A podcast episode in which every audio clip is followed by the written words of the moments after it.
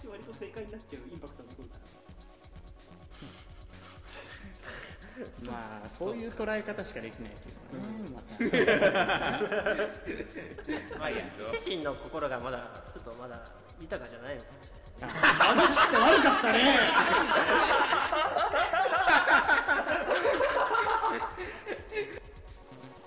ラジオポケティッシュ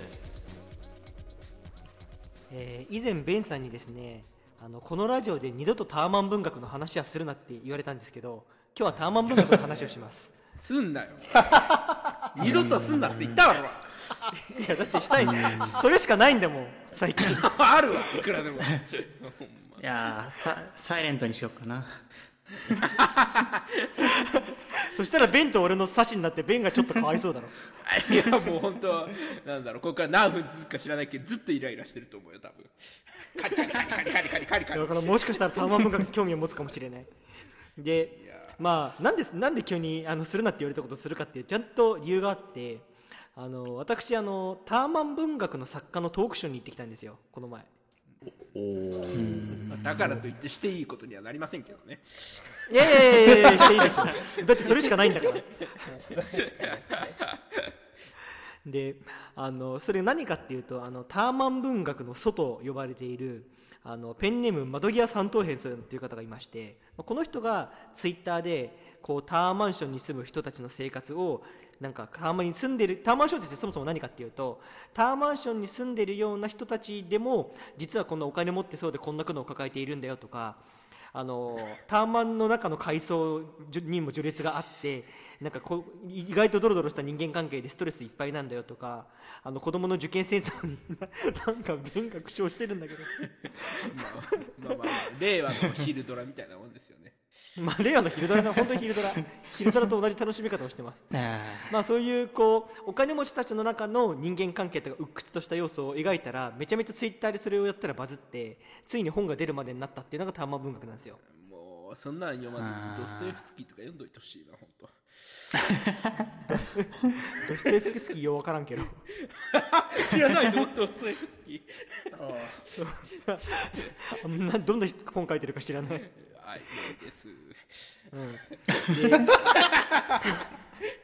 俺が知性を得ようとするのを諦めるなよ。こいつに説明しても無駄だって思うなよ。いいんだけどであのでそのタワマン文学を始めた人がなんといろんなその他のタワマン文学作家、まあ、ツイッターだとも言うけどとかあと本当のプロ作家とかを集めてタワマン文学の短編集を作ったんですよ。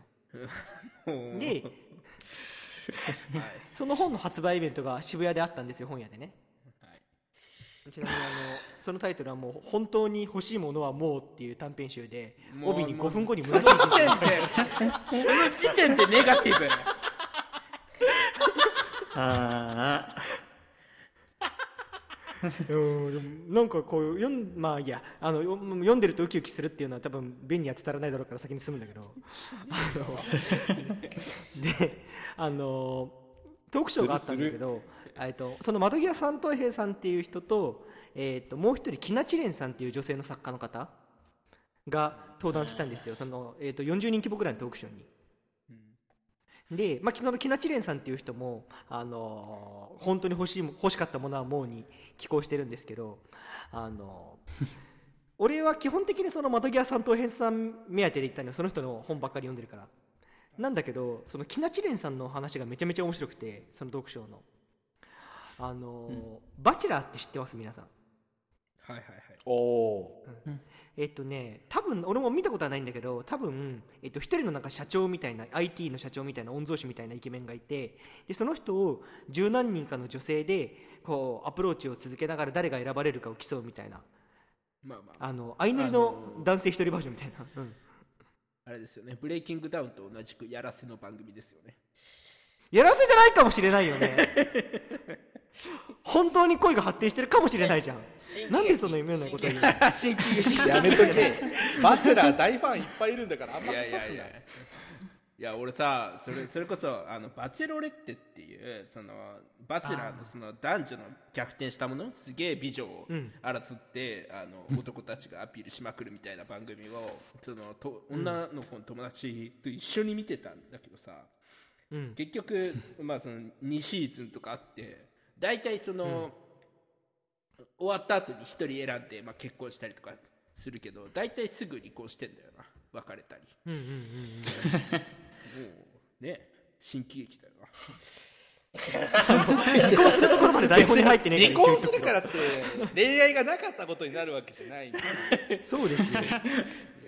やまあまあまあ。ダメだよ。つい つい口挟んじゃう。怒られちゃうからねこういうこと言うと。であのーまあ本当に今ベンが言ったようにあれなのよ。その新喜劇。木梨蓮さんが新喜劇じゃないベンが言ったように新喜劇じゃないしブレーキダウンでやるせいじゃありません。みんなみんな真剣です。で誰が炊飯器鳴らしたの？さっき鳴るって予告してたやついたけど誰やろなお前だよ。青汁野郎。青汁入れて炊き込め あの余談だけどあのターマン文学ってあの炊飯器っていうネタがあってあのターマンの高層階の炊飯あのターマンの高層階ではあの炊飯器で炊いた米が高いから低層階の人の方が幸せなんだって低層階の人が言い張るっていうネタがあるっていう話は一旦置いといてバチェラーの話に戻るんだけど あのいやだって炊飯器の後からどうしてもしたくて。であの攻撃的なんつうの？その木梨蓮さんがあの書いてたその本当に欲しかったものはもうっていうターマン文学の短編集に書いてた本話が明らかにあのバチェラーに出ていた女の人の話だろうなっていう感じだったの。あのバチェラーバチェラーバチェラー的なこう IT 社長がいてそれをみあの何人かの女性で取り合うみたいな話で優勝したんだけどなんか結婚してみたら全然普通のオタクくみたいな感じでイメージと違ったから離婚してで離婚したけどお金稼がなきゃいけないし都会の暮らしもしたいからいろんなブランドを売り出したりとかあの商品をタイアップしたりとかするけどだんだんだんだん人気がなくなっていってでも元の田舎暮らしには戻れないからあのこの生活を続けるしかなかったみたいな話だったのよ。読みたいかそんな話、ウキウキしない。しねえよ。いや。これが人間だって思わない？思わねまあ俺は思ったんだけど。であのそそのその短編集を読んであ木梨蓮さんってこういう話を書く方なんだなと思って読んだことなかったから。であのチョコに木梨蓮さんのトークがあったんだけどあの私の短編に出てきた女の子って実はモデルがいて私の妹なんですっていうの。でなんとその妹さんってあのバチェラーのシーズン2の優勝者なんだって。へえ。そうそう。だから実際に妹がたどったほぼ実体験をもとに許可を取った小説を作ったんだって。え。ー、嫌だな。あなんかそのねタワーブタワマン文学ある意味ファンタジーであってほしかったよね。そういう意味ではリアル。な ちなみにあのその妹にそのあのさっき俺が言った話を読ませたら号泣してたらしい。あまりにもリアルすぎて。かわいそうじゃん。いやいや違う違う。その なんかあのね最後にちょっとだけ救いがあるのよ。こんなことにないったけど。じゃんだって。こんなことになったけど私はこの選択を後悔していないなぜならっていうのがあってそこで号泣したらしい。まあいいんだけど、まあ、気に 気になる人は本当に欲しかったものはもう買えばいいんだけどであのー まああれなのよ。あのさっきリアリティがなんかファンタジーであってほしかったみたいな話があったけど結構窓際三等兵さんのトークもあの実は結構周りのエリートサラリーマンとかエリート銀行員とかを元にして書いていると。だから登場人物が7人ぐらい出てくるけど全員にモデルがいるみたいな話とか。あと明らかにツイッターでこういう路悪的なことを言ったりお金の話をしたりするとこういう言い方でバズるっていうのをめちゃめちゃ研究してあの確実に刺さる人に刺さるように本を書いてるみたいな。マーケティングの手法を使って。みたいなことを言っててあそっか見事に俺手のひらの上で踊ってるなってなんかちょっと嬉しくなっちゃったんだけど。嬉しくなった。そうなんかあなんちゃんと俺はマーケティングのターゲットなんだって思っ嬉してくなる嬉しくなっちゃったんだけど。えでまあそんなターマン文学トークショーがあって。でまあその日は家に帰ったんですよそのトークショーを聞きに渋谷まで行って、はい。でご飯食べて帰ったんですよ。で、あの翌日がさタワマン買った？タワマンは買ってない。タワマンを買ってったら それなら俺今までの9分間を謝罪するわその場合。こっちがタワマン買って地域劇やん でその翌日がねあの、えー、とサークルの後輩の結婚式だったんですよ。でそのサークルの後輩って俺が今組んでるバンドのベースの人だったりするんだけど、であのでだからその軽音サークルのメンバーがいっぱい集まった結婚式だったわけよね、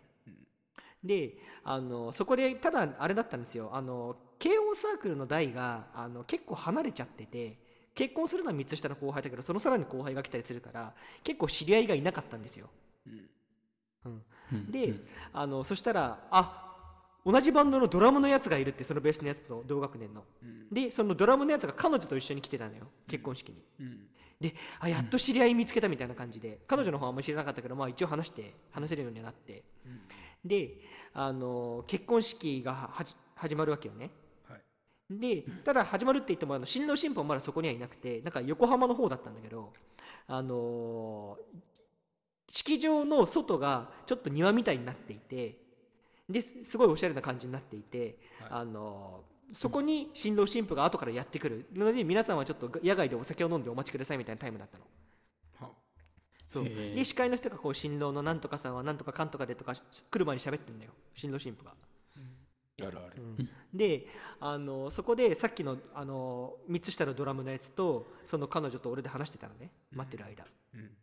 でその時にそのドラムのやつもターマン文学を読む人だったのよ。どんなバンドだよ。い。や意外と広いんだってターマン文学流行ってんだって今。であ俺昨日窓際三等兵のあトークショーに行ってきたよって言って。あ窓際三等兵のトークショーですかああいうのはターマン文学なんてのは対岸で見るから面白いんであってトークショーにこの熱心な人は初めて見ましたね。あれ？まあまあまあまあまあまあまあわからんっていうまあ話をしてて、まあ、俺熱心だからってちょっと誇らしくなりながらも話してただけ。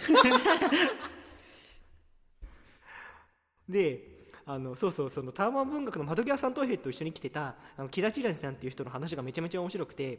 あのなんかバチェラーに出ていた人のあのお姉さんらしいんだよねみたいな話をしてたら彼女の方がターマン文学ってワードの時には別の方向を向いてたのにバチェラーって聞こえた瞬間 こっちを見てた。はいはいはいはい ほらファンいるでしょ？いやいやいや、ファンいないとは言ってねえよ、そんなことは。ファンかいようがいまいが、あれはやらせだって言ってるだけです。やらせじゃないよみんな真剣にやってるからブレイキングダウンだってそうだから であのーそれでこっち向いたから「え何の話してるんですか?」って言われたのね、であこの人バチェラーに興味あるんだと思ってじゃあ昨日俺が言ったターマン文学特集の話をしてあげようと思って あの実は昨日そのターマン文学っていうもののトークショーに行ってきたんですけどターマン文学はしてたのねその彼氏の影響で、行ってきたんですけど あのそこであの一緒に来ていた作家さん女性作家さんがなんと「バチェラーの」あのシシーズンセカンドで優勝した人のお姉さんでなんかそれをもとにこういう小説を書いたんですよって言おうとした瞬間に「それでは新郎新婦のご入場です」って話ぶった切られたの。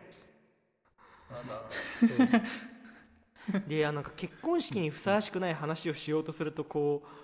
神が神これは司会のお姉さんがぶった切ったんじゃなくてあの陰気臭い話を結婚式でするなって神がぶった切ったのかなって思ってちょっと落ち込んだりなんかしたのよ。いや、まあ、そうだね、確かに。結婚式場で聞きたくない話の上位に入るもんね。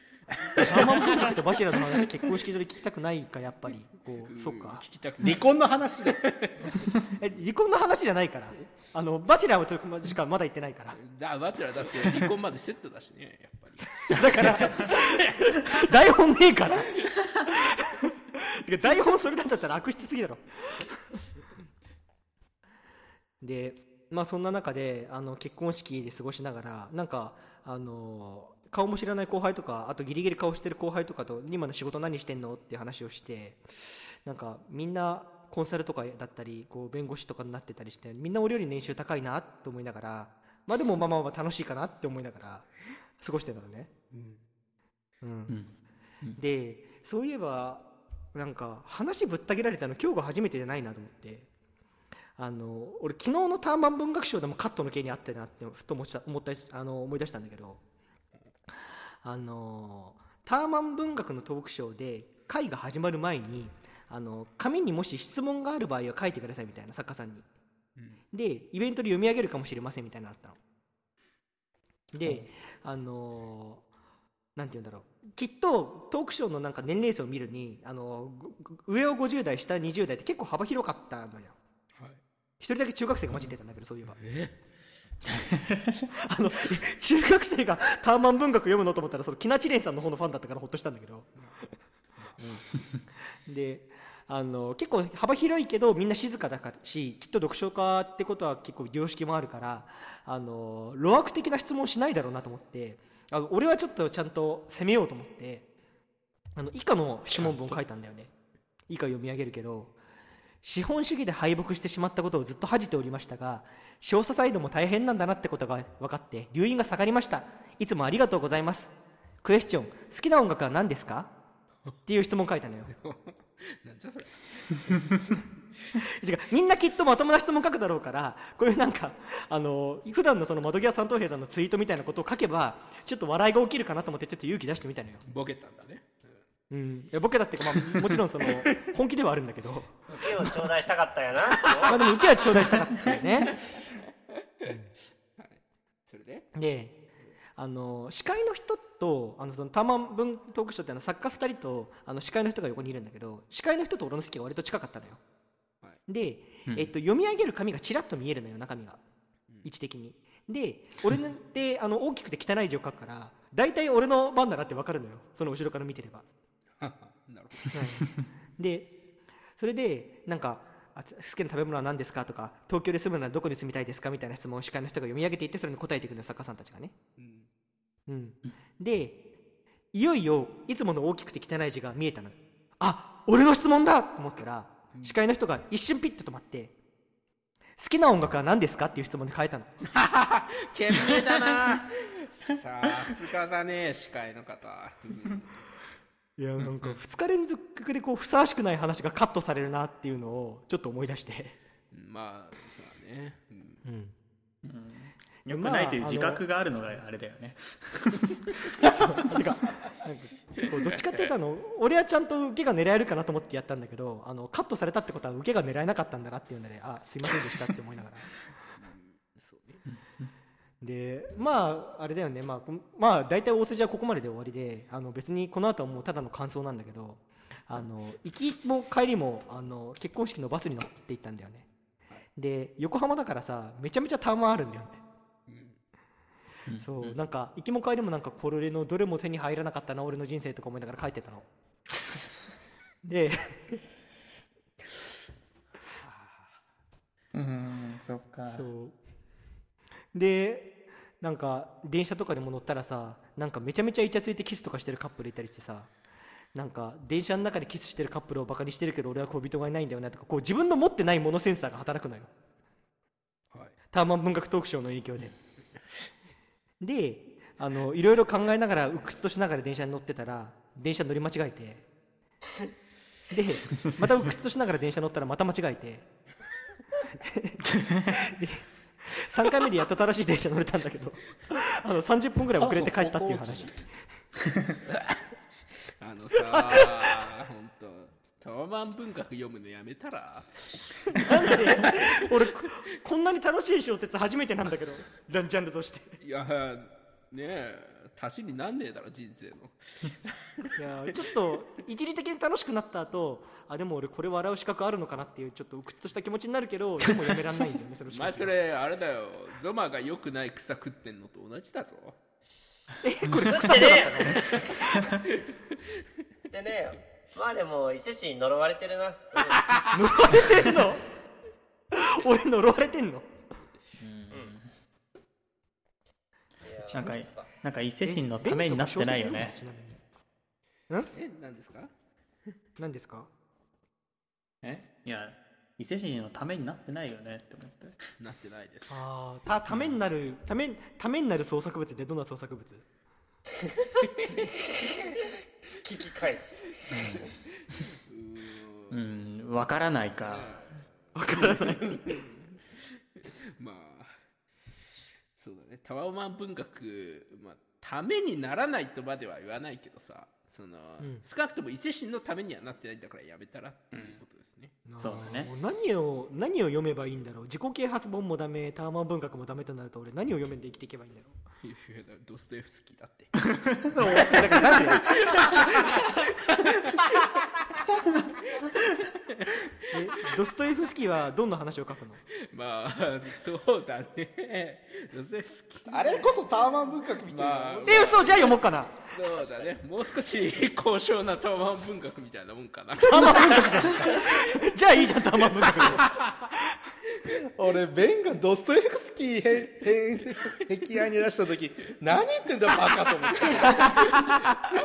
あ明るい話を書くわけじゃないんだ。あクソ暗いよ。戦争と平和とか。暗いんかい。そうと平和トルストイじゃなあいれはドストエフスキーじゃねえな。トルストイだわそれは。罪と罰ですよ。罪と罰。罪と罰みたいな。罪と罰なんだまあまあまあうん。まあともかくあれだよな、やっぱ前にも言ったけどやっぱこのラジオでタワマン文学の話禁止な、タワマン文学またで気になるの？うん、できんですやっぱり。あの再検討の結果できんでした。じゃああの1年ぐらい解除した解除した覚えもないんだけどな。うんそうなんだ。解除した覚えもないけどやっぱできんでした。勝手に勝手にやってきたよね まあそんなわけであのまたまああれだね。まあやっぱ2回できんくらったら反省しなきゃいけないから。まあ1一回で年ぐらい反省してほしいところろですけどね。いやー まあまあまあまあまあまあまあまあまあまあまあまあでもまた話したくなるだろうから1年後ぐらいに来ると思うわマジでマジでやめてほしいですねじゃあドストエフスキーでも読むかタワマン文学なんでしょドストエフスキーってタワマン文学なんでしょまあまあまあまあそうだね。あの時代のタワマン文学みたいなもんだと。じゃあいいじゃんタワマン文学読んだって。何がおかしいんだよ。いやだってね本当に。伊勢神はさ、えー令和のタワマン文学読んでるからなんか自分と比べてくだらねえことばっか考えるけど、ドストエフスキーぐらい時代が離れてたらそうは思わないんじゃないかな、確かに逆にリアリティがあんまりなくてそんなにダメージ受けないかもしれない。てでかそこ俺だかつ本来人間そのものが思うことであるとかはね別に共通して共通してっていうのもドストエフスキーに失礼だと思いますけどあるあるので、うん。うんなんでまあいいんじゃないですかね。あタワマ文学よりは。あの変に傷つかずにタワマン文学の楽しいところだけを摂取できる文学ってこと？まあ、あんま俺はタワマン文学の楽しいとこ分かってないからうんとは言えないですけど。あじゃあドストエフスキー読むから ベンもタワマン文学読んでよ。うん。俺読みたくないんだよなタワマン文学。一緒に嫉妬しようよ。楽しいじゃん早く閉めろよ。もういいよ。そんなわけでみんなもタワマン文学、えー改めて、えー窓際三等兵さんの、えー本当に欲しかったものはもうという短編集をね皆さん読んでいただければと思います。あとついでにドエストエフスキーも読んでもらえればと思います。じゃあまた1年後に会いましょう。ここまでのお相手はうーちゃんベンさん伊勢神でした。参ったね。あもう本当にいいよネガティブはマジで